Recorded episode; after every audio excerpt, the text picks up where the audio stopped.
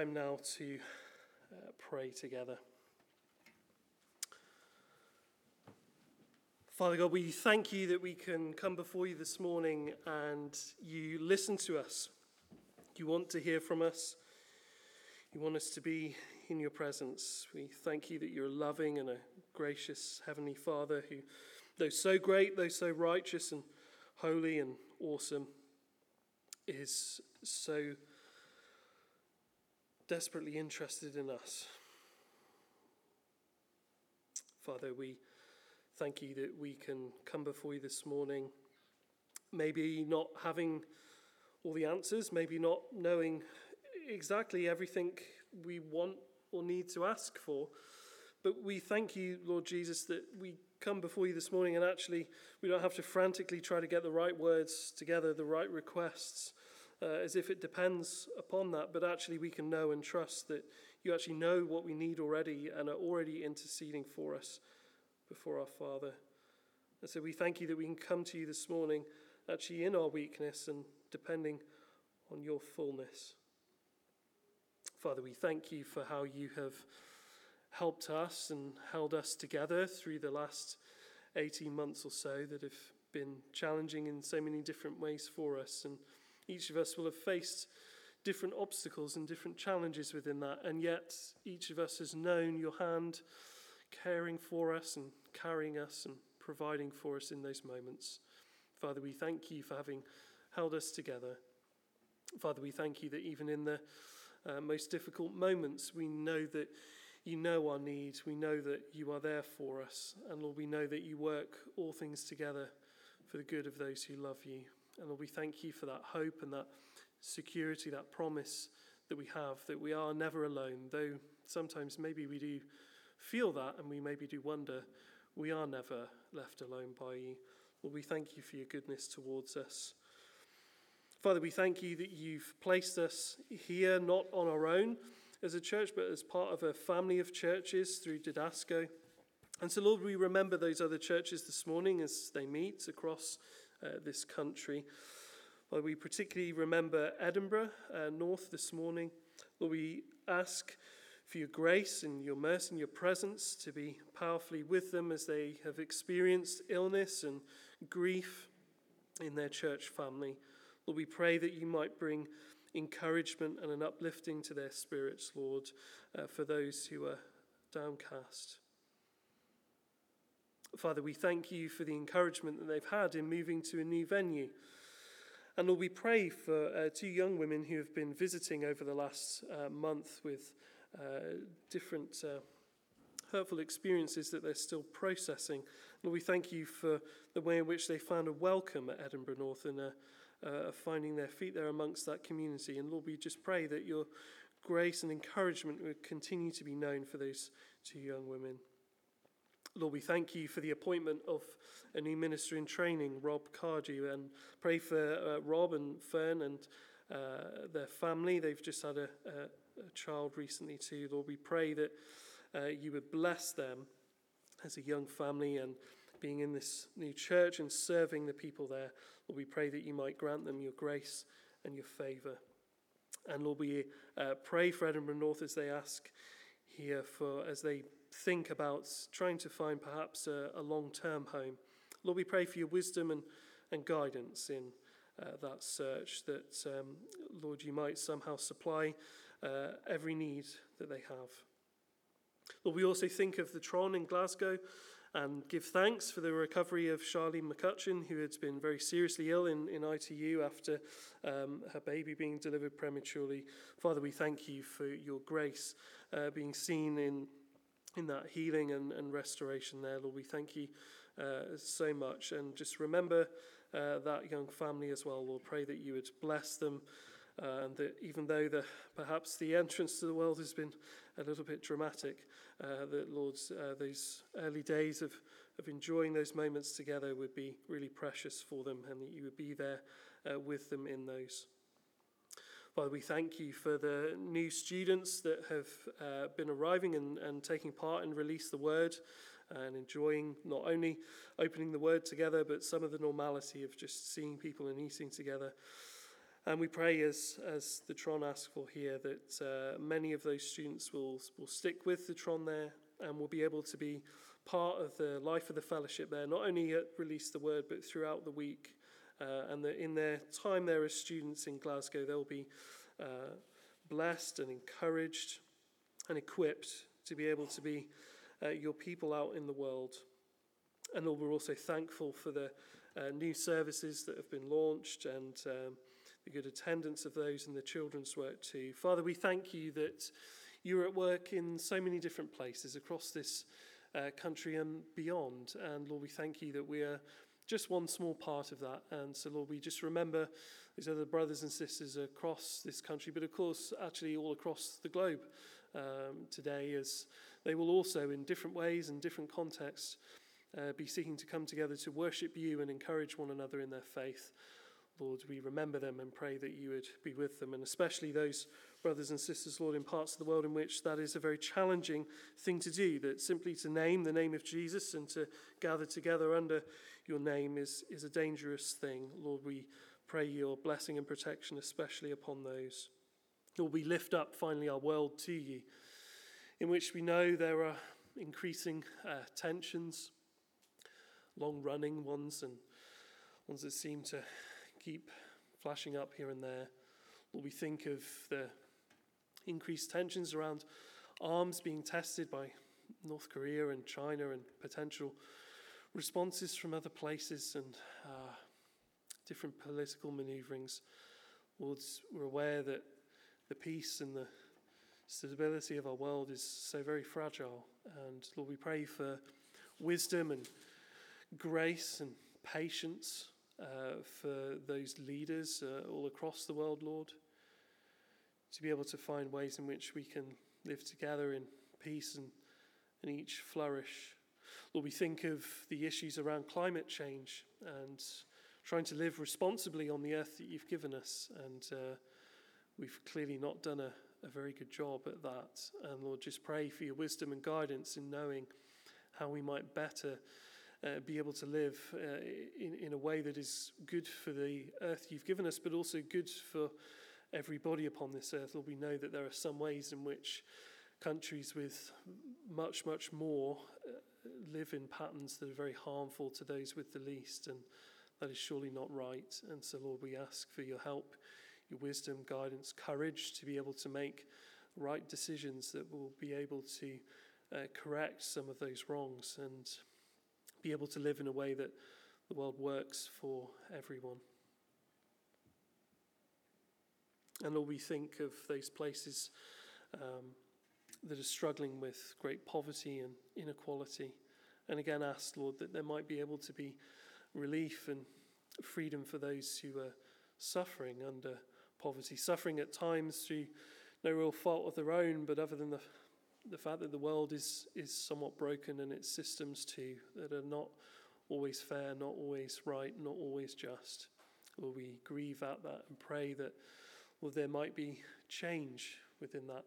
Lord, might you help us to see where we might be some small part of that. And Lord, we think of where that happens even closer to home, that we know, even in our own city, that we experience great uh, struggles and difficulties with, uh, with substances and, and with poverty, Lord, and that there are many people who are trapped in really desperate situations because of uh, one or indeed even both of those things. And Lord, we think of those who are doing work to try to relieve that and pray your your grace and favour upon those. Lord, uh, we've heard this morning of uh, one organisation, Signpost, and their work in trying to help with uh, food waste and, and uh, with food poverty. And Lord, pray for your grace and favour to be uh, upon that project and others, Lord, that are seeking to help people who um, at times are in very desperate places. Lord, we thank you for your grace and your provision towards us, that for most of us, um, we, we really ha- do have so much. And we are so fortunate, and we do thank you for that and don't want to take that for granted. But Lord, also help us to see where we might be able to give from all that you have given to us, that we might be able to express something of your love and your grace for those that you put us around. Lord, help us not to turn a, a blind eye to those in need, and Lord, to be generous hearted with all that you've given us. Lord, we lift up all these things and all the other things that have not come to mind, but perhaps ought to have, Lord, all the different concerns that we have. Lord, we lift to you and thankful that you listen to us and that you answer. And so, Lord, as we just seek to continue in worship now, we pray that you would help us to hear your voice as we come to your word, to speak to us again, to shape our hearts, and to direct our steps. So, Holy Spirit, I pray that you might speak through me and that you might bring your word to life for us now. For your glory and for our good, we ask it. Amen. I'm going to invite you there just to, um, if you're able to, to keep that um, passage open uh, before you from Jonah chapter 4, and we'll be looking at that together in a few moments. And it, it forms part of um, one of our series that we've been going through over the past couple of months, where we've been thinking about what it looks like to live well. That's the thing we've been thinking about, isn't it? In a time in which the temptation is, and what we hear frequently, isn't it, is about returning to normal, getting back to normality. Some people really pleased at that, and others a little bit worried about that, but that's the discussion, isn't it? Well, what would it look like instead to seek to live well, not to just go back to exactly how we were with all of the different ways in which actually life was very dysfunctional, but actually to live well. And so this morning, in this story about Jonah, what we'll think about is anger and letting anger go. Angry people are not always wise. So we read in Pride and Prejudice. Uh, happens in a moment where the character Miss uh, Bingley is, is a love rival to Elizabeth, really the main character, and begins to attack Elizabeth when she fears that Mr. Darcy might, after all, actually love Elizabeth and not her. And so, this is the pithy summary of her mean attacks that angry people are not always wise. And this might be a fitting summary for the story of Jonah. And it is true just as much for you and me. Angry people are not always wise. Anger is not always wrong. In fact, sometimes it's very right. There is a just anger at times, but it's an emotion that we struggle to control. That's why the Bible would teach not to sin in your anger. That is, that it's important to be angry at the right times, in the right way, the right things. And yet, we rarely manage that. So that anger becomes for us a, a very destructive emotion, doesn't it? And actually, ironically, destructive just as much for us as for others. Jonah is someone who is angry at the wrong things in the wrong way, needing to let it go. And yet, he's a picture of you and me. So, I want to show you three things just in this story this morning.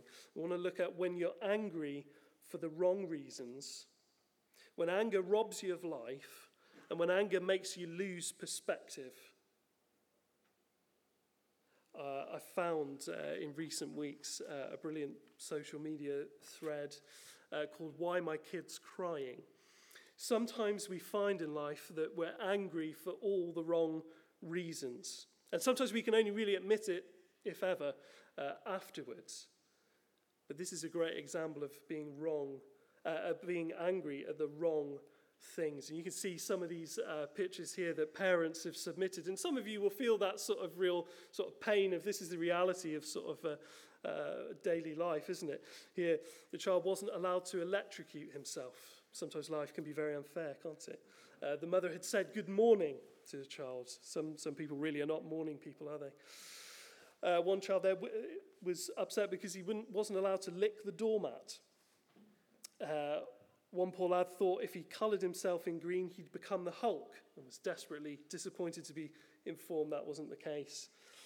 Uh, one girl there upset because she was told Darth Vader was actually the bad guy. Uh, one here, uh, angry because she was told her sweater looks so soft and comfy. No one likes to be patronized, do they really? Uh, one here who's, who's crying because she walked in on me changing. Kids are uh, terrible for your self confidence, I've found. Uh, one stuck in the toilet who just doesn't want to come out of the toilet bowl. Uh, and one angry because he couldn't fit all the crayons in one hand. You know, it's easy to be angry, isn't it? It's not so easy to be angry at the right things. Aristotle puts it like this. Every now and again, I like to throw in a couple of sort of cultured references for you there. Aristotle says anybody can become angry, that is easy. But to be angry with the right person and to the right degree and at the right time and for the right purpose and in the right way, that is not within everybody's power and is not easy. Jonah shows us an example of someone being angry for the wrong reasons. Look at verse 1 there. But it displeased Jonah exceedingly, and he was angry. What was it that had displeased Jonah so much? Well, if you're able to, there, you can cast your eyes up to verse 10 of chapter 3, just the previous verse. When God saw what they did, that is, that Nineveh repented, how they turned from their evil way, God relented of the disaster that He'd said He would do to them, and He did not do it. But that displeased Jonah exceedingly, and he was angry. God had relented because Nineveh had repented. So, why is Jonah angry? We're left to fill in the blanks, aren't we? This is a mission that Jonah had not wanted to be given. Jonah, a, prophet of God in the northern kingdom of Israel, and had been doing so for some time and seen no results from that. Here he is now, his comfort disrupted as God comes to him and calls him out to go to Nineveh. And Jonah doesn't want to do it. These uh, uh, Nineveh, a city of Assyria, these are the people who are the enemies of the people of God. These are people as well, actually, who are not very nice people. In fact, actually, there's some of the meanest war crimes committed were committed by Assyria. You can see, in a way, why Jonah would not really be itching to get up and to go to Nineveh. And so, what does Jonah do in response to God's call? Well, he goes as far as he possibly can in the other direction. In fact, he goes uh, a distance of around about 2,500 miles westwards, uh, away from Nineveh, actually, really a short journey away from Jerusalem. In fact, the very, very outer edges of the known world for Jonah at the time. He doesn't want to go. And yet he's wound up there. And eventually, has gone and has brought God's message. Yet 40 days and Nineveh will be overthrown. The people have repented and now he is angry. Why?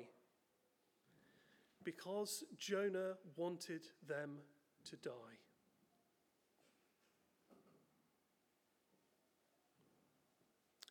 That's a difficult thing to have to express, isn't it? See, there's the thing. Not everything that's recorded in the Bible, not every instance of every character, is recorded there as something heroic for you to follow. An awful lot of it isn't.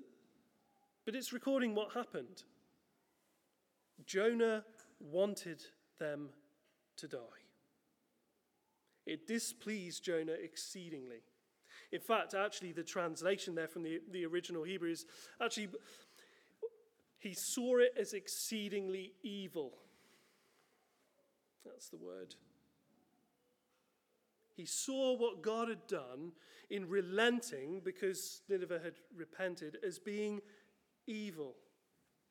This is so much more than just displeasure. Jonah is opposing God. You see that? What, what you've done here, God, is not good, is not right, it's not perfect. He is opposing God. Tim Keller puts in his uh, little book here on, on Jonah, the prodigal prophet, that there seems to be, for Jonah here, a contradiction between the justice of God and the love of God. He knew that God loved Israel and extended his mercy to his chosen people. He felt in the very marrow of his bones that this special love of God should not be extended to Gentiles, above all to evil Gentiles, such as the inhabitants of Nineveh.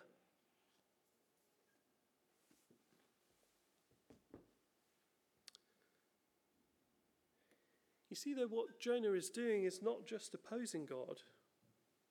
What Jonah is doing is speaking an anti gospel. You see that? That he's, he's speaking a, com, a completely different, a counter narrative to the narrative of God. God, in his grace, has relented from his anger against the Ninevites because they've repented from what they've done. They've turned away and that was enough. For Jonah, I suppose he might have looked at it and said, Well, all they've done is said that they're going to change. You, you haven't given the time yet to see whether they really will change. We haven't really seen what they're going to do. We haven't seen them put their money where their mouth is. How do you know that they're going to change? So, what Jonah begins to live and to speak out here is an anti gospel. It's going against what God is saying. It's saying that God is wrong, that He's not good, He's not right, He's not perfect in having forgiven the Ninevites. And He was angry. And actually, the word is, it, it doesn't do justice to it. And the, this is always the difficulty, isn't it, of, of translating words, isn't it? That a word that you might use in another language, you try to put it into English, and it, it's not always got exactly the same meaning and all the same sort of nuances. And here, this word is an active word. It's, it's not just sort of anger as just like a sort of feeling and thought, it's an active thing of that, that Jonah was kindled, that he burnt, that he was glowing with anger. That in a way we might sort of put it today, that he was seething, he was simmering. Don't you know that feeling? Haven't you been there? Simmering with anger, seething. When was the last time you were there? You know, it had seemed, and if the book of Jonah had stopped at chapter 2, and very often in our memories, the story of Jonah ends at the end of chapter 2, where Jonah has been swallowed by the big fish, and God has miraculously saved him through that, but also delivered him to then go and do the job that he told him to do in the first place. And Jonah gives this great sounding prayer, doesn't he, of repentance. And it would seem as though, oh, well, here's the turnaround. Jonah has seen the error of his ways and he's turned back to God and he's now obeying him. And so now we find out maybe he hadn't repented after all. Isn't this what I said when I was in my country? We start to get a hint that perhaps this prayer there wasn't 100% genuine. Perhaps this prayer wasn't such a moment of sort of clarity and repentance and triumph that we might have thought. Otherwise, how does Jonah have such a great moment only to follow it immediately with this? Is it that perhaps in his prayer he's more sorry that he's made a mess? Sorry so he can get what he wants at the end of it. Look at what Jonah's hope is in that prayer, by the way. Look at chapter 2 there if you can.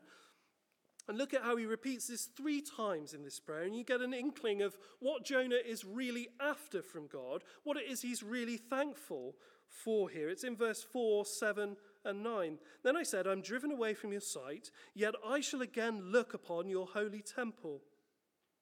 Verse 7 When my life was fainting away, I remembered the Lord, and my prayer came to you into your holy temple.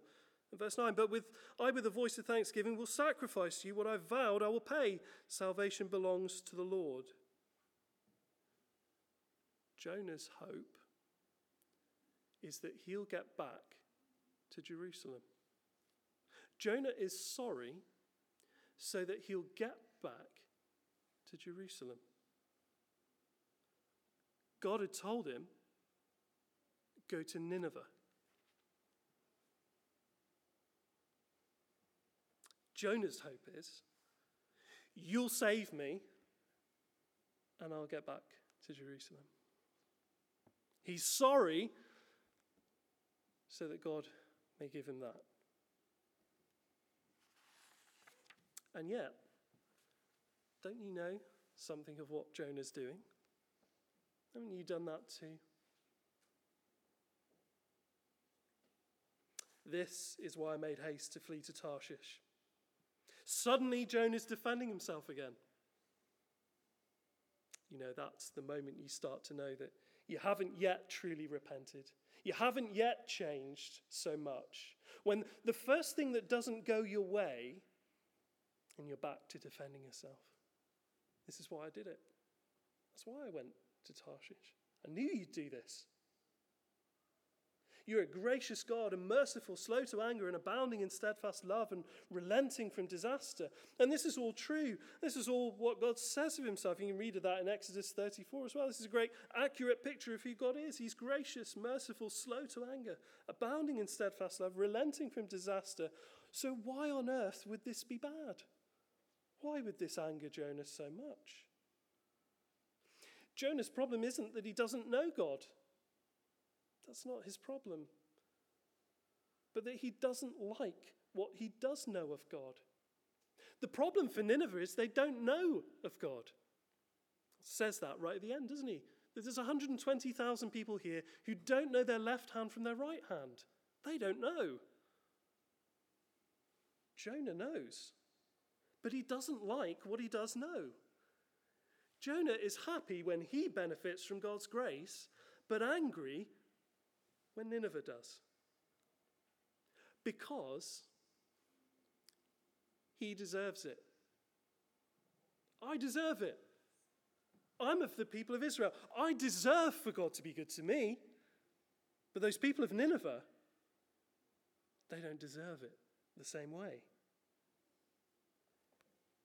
Then look at Jonah's response here, verse 3. Take my life.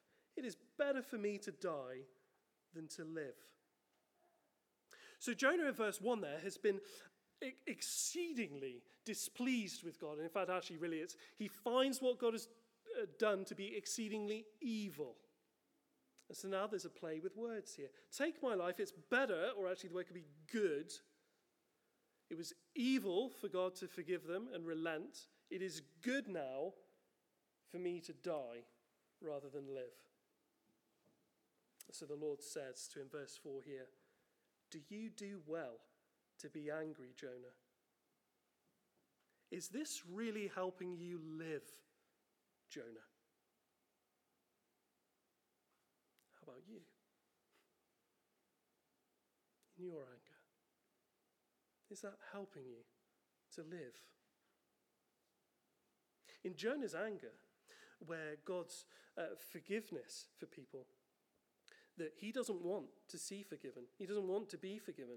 He's made God to be evil. Jonah's angry for the wrong reasons. I'm sure you don't know anything of what that might feel like. Secondly, though, what we see is how anger robs you of life. This is put across great in a, a recent song by uh, an artist called Sam Fender. He sings, I was far too scared to hit him, but I'd hit him in a heartbeat now. That's the thing with anger. It begs to stick around, so it can fleece you of your beauty and leave you spent with naught to offer. It makes you hurt the ones you love. Jonah is robbed of his life by his anger. Look at this, verse 5 there. Jonah went out of the city. A good missionary would have seen the repentance of people here and wanted to stay to encourage this and to disciple them and to build them up in their faith. And yet Jonah sees this as the point to leave. Why? Because he didn't want them to repent and be saved. Do you know, I bet Jonah actually really liked preaching the sermon that he did give. Yet 40 days and Nineveh, Nineveh shall be overthrown. I imagine he loved that part of the sermon, and I imagine he didn't say too much else. Because that's the part that he wanted to see happen. He didn't mind God giving that message, yet 40 days and Nineveh will be overthrown. That's great. But now you're not doing it. You're not so happy. Jonah goes out of the city, and he made a booth there till he should see what would become of the city. He goes to watch what will happen. Look how messed up that is. He wants to go and have a front row seat of the destruction.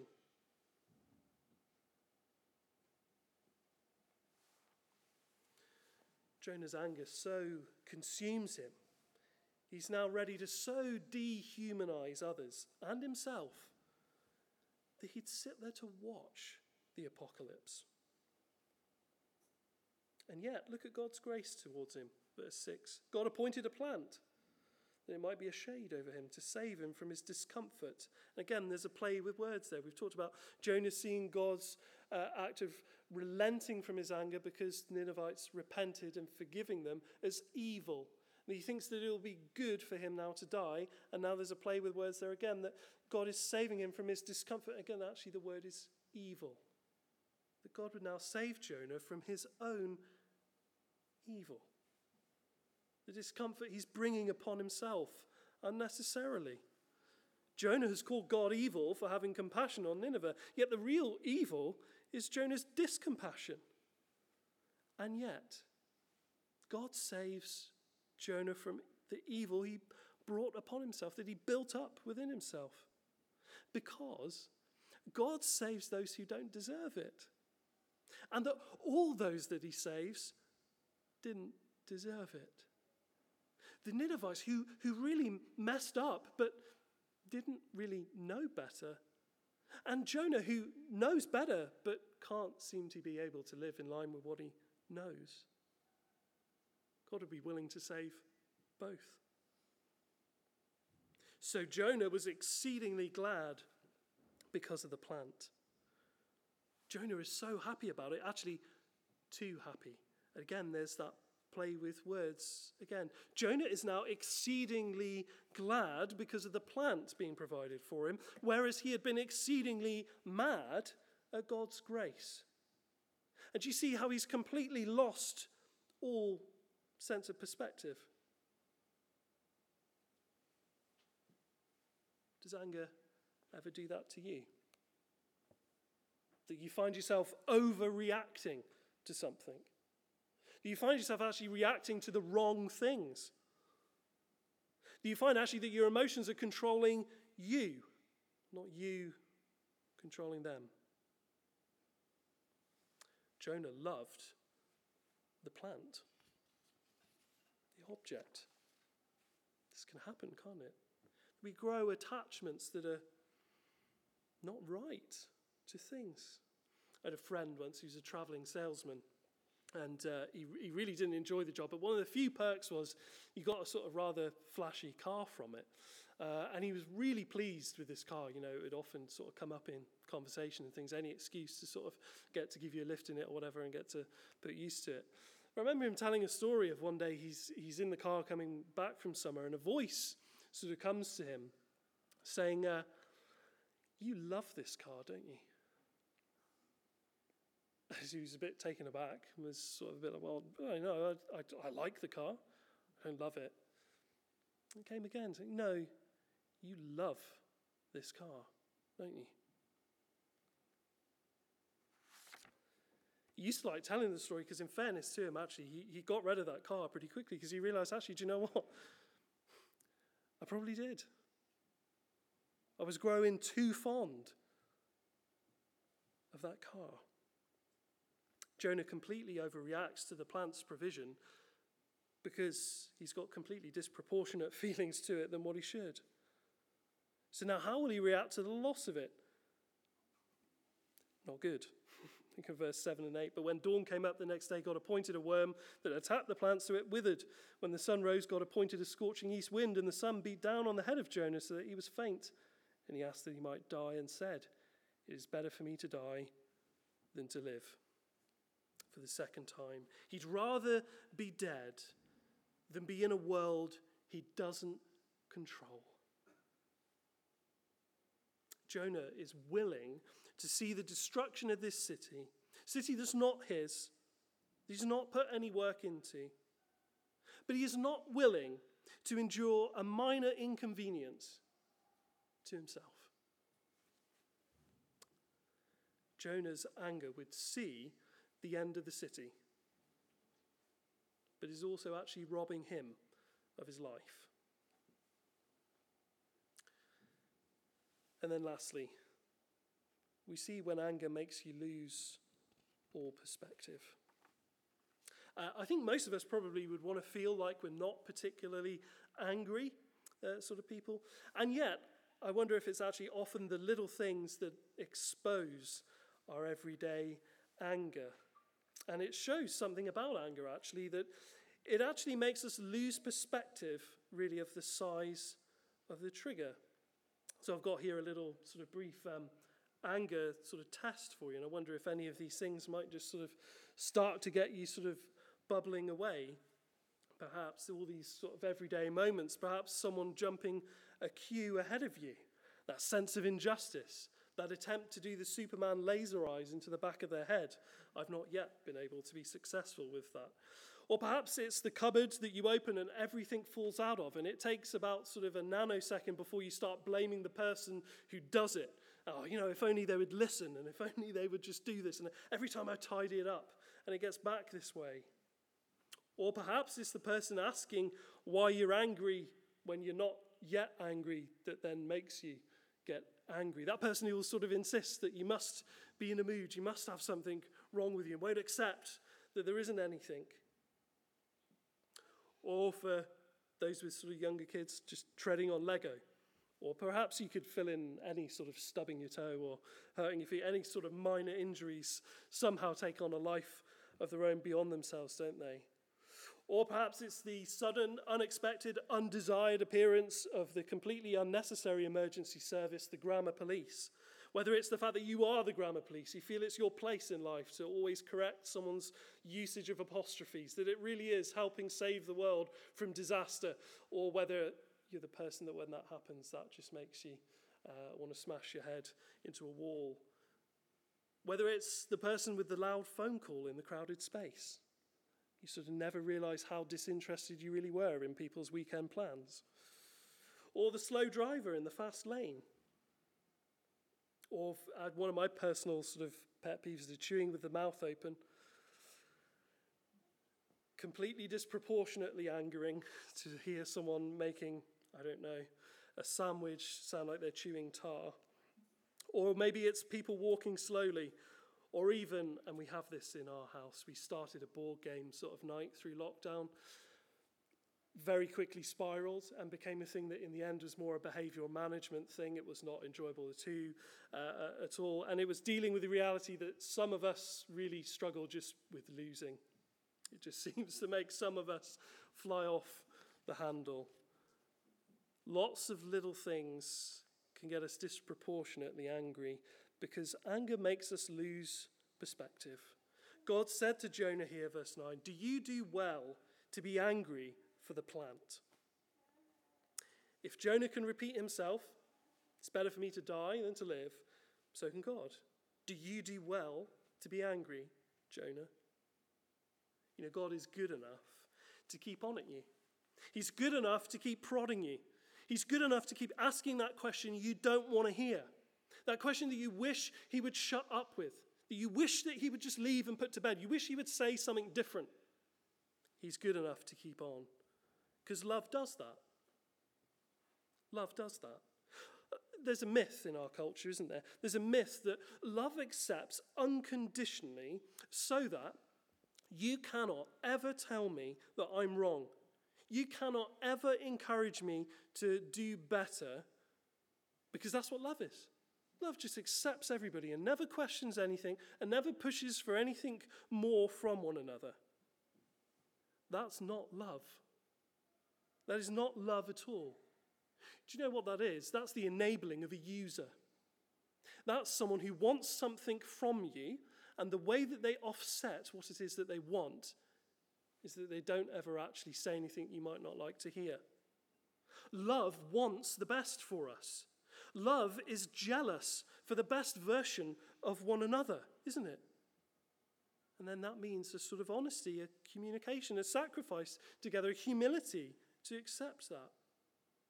God is loving enough to keep prodding you and pushing you and asking you the question you don't want to hear. Jonah, do you do well to be angry?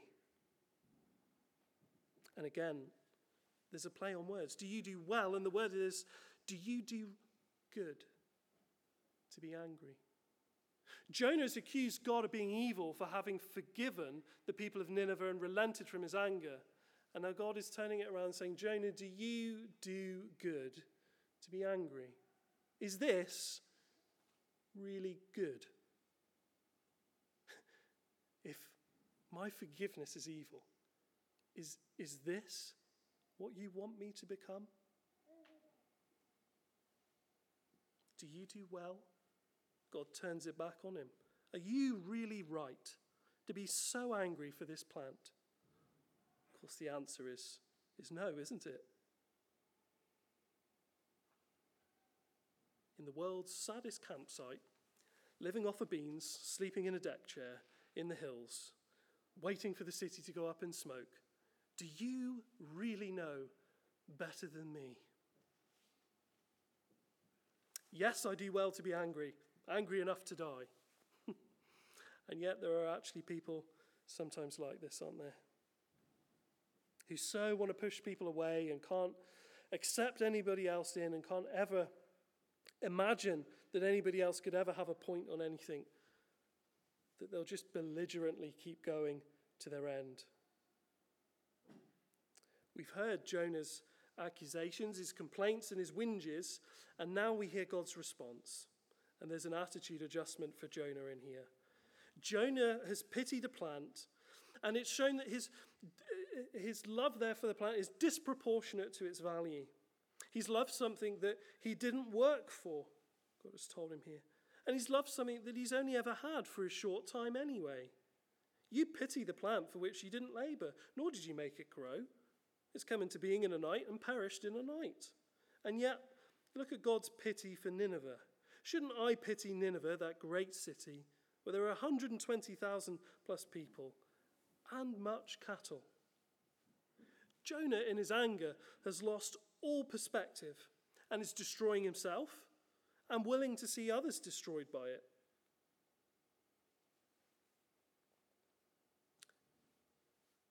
But so, how does it end? Because we don't actually hear Jonah's response, do we? In some ways, we're left with a bit of a sort of anticlimactic ending. We're sort of asking, did he ever see sense? Well, we don't hear it. But the book, its existence, its honesty, its honesty about Jonah's stupidity, shows he did eventually realize, and he did turn things around, and writes this story which is deeply critical of himself to show the great extent of God's grace to all. The high point of Jonah is the bit that's not even written. It's the bit that at some point, finally, Jonah repented. All along, Jonah's critique was how do we know that Nineveh's really repented? Whilst he's stubbornly opposing God and not repenting.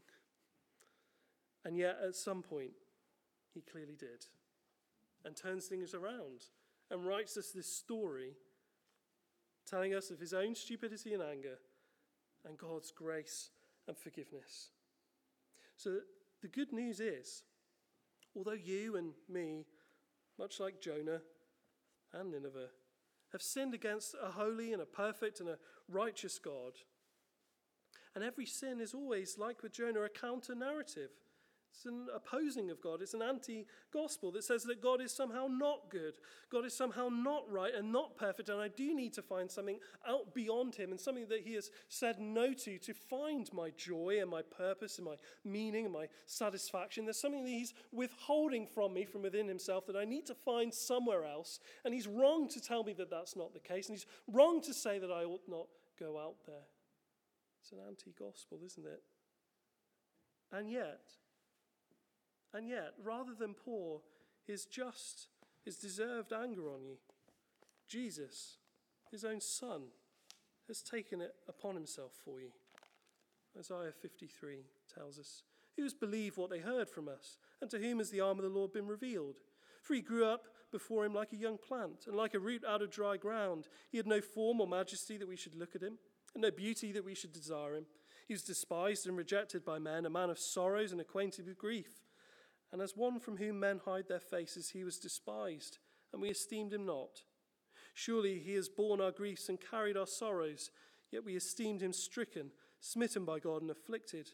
But he was wounded for our transgressions, he was crushed for our iniquities. Upon him was the chastisement that brought us peace, and with his stripes we are healed. All we like sheep have gone astray. We've turned every one to his own way. And the Lord has laid on him the iniquity of us all. God's righteous and just anger is spent upon his own Son for you and for me so that we may no longer face it. And against all the accusations of the enemy that might say, well, how do we know that they've really repented? Where's the evidence? What are they doing that's in alignment with that? That sort of judgment that Jonah might well himself have come out with. God's grace says it is finished. So, let it go. Your anger. Stop seething, stop simmering in it. Stop letting it rob you of life. And live your life through Christ, who has granted you such great forgiveness and mercy himself. I'm going to pray and then we'll uh, sing a closing song together. Father God, I thank you for your grace and your love towards us, that in so many ways and so many times looks somewhat reckless, maybe even. That you might look at our sort of underwhelming performance in life and think, well, do they really deserve it? Have they really earned it? And yet, I thank you for your unwavering grace and mercy towards us. That through the offering of your Son in our place, all that just anger that is against us for our sin, for our opposing you, is spent for all time. Jesus, we thank you for having been willing to come and to live and to die in our place for us like that, that we might go free, that we might be able to really live. Holy Spirit, I pray, might you help us to remember and to recall your grace and your love and your forgiveness towards us, that we might know security in your love and grace. And Holy Spirit, help us when we are slow to remember that, when people upset us, when we are slow to forget how much we've been forgiven, and we are fast to turn in anger and judgment towards others, to hold on to things, to let small things become big things in our hearts. Spirit, help us to recall your grace towards us and to live as those who are gracious and forgiving and patient and merciful, not judgmental, not bitter, not resentful. Spirit, help us to know both your grace towards us and to be able to express that and live that out, Lord, to those you put us around. We pray, Lord, that you might help us to be a reflection of all you are your love and mercy and grace and compassion in this next week that you'll send us out into. For your name we ask it.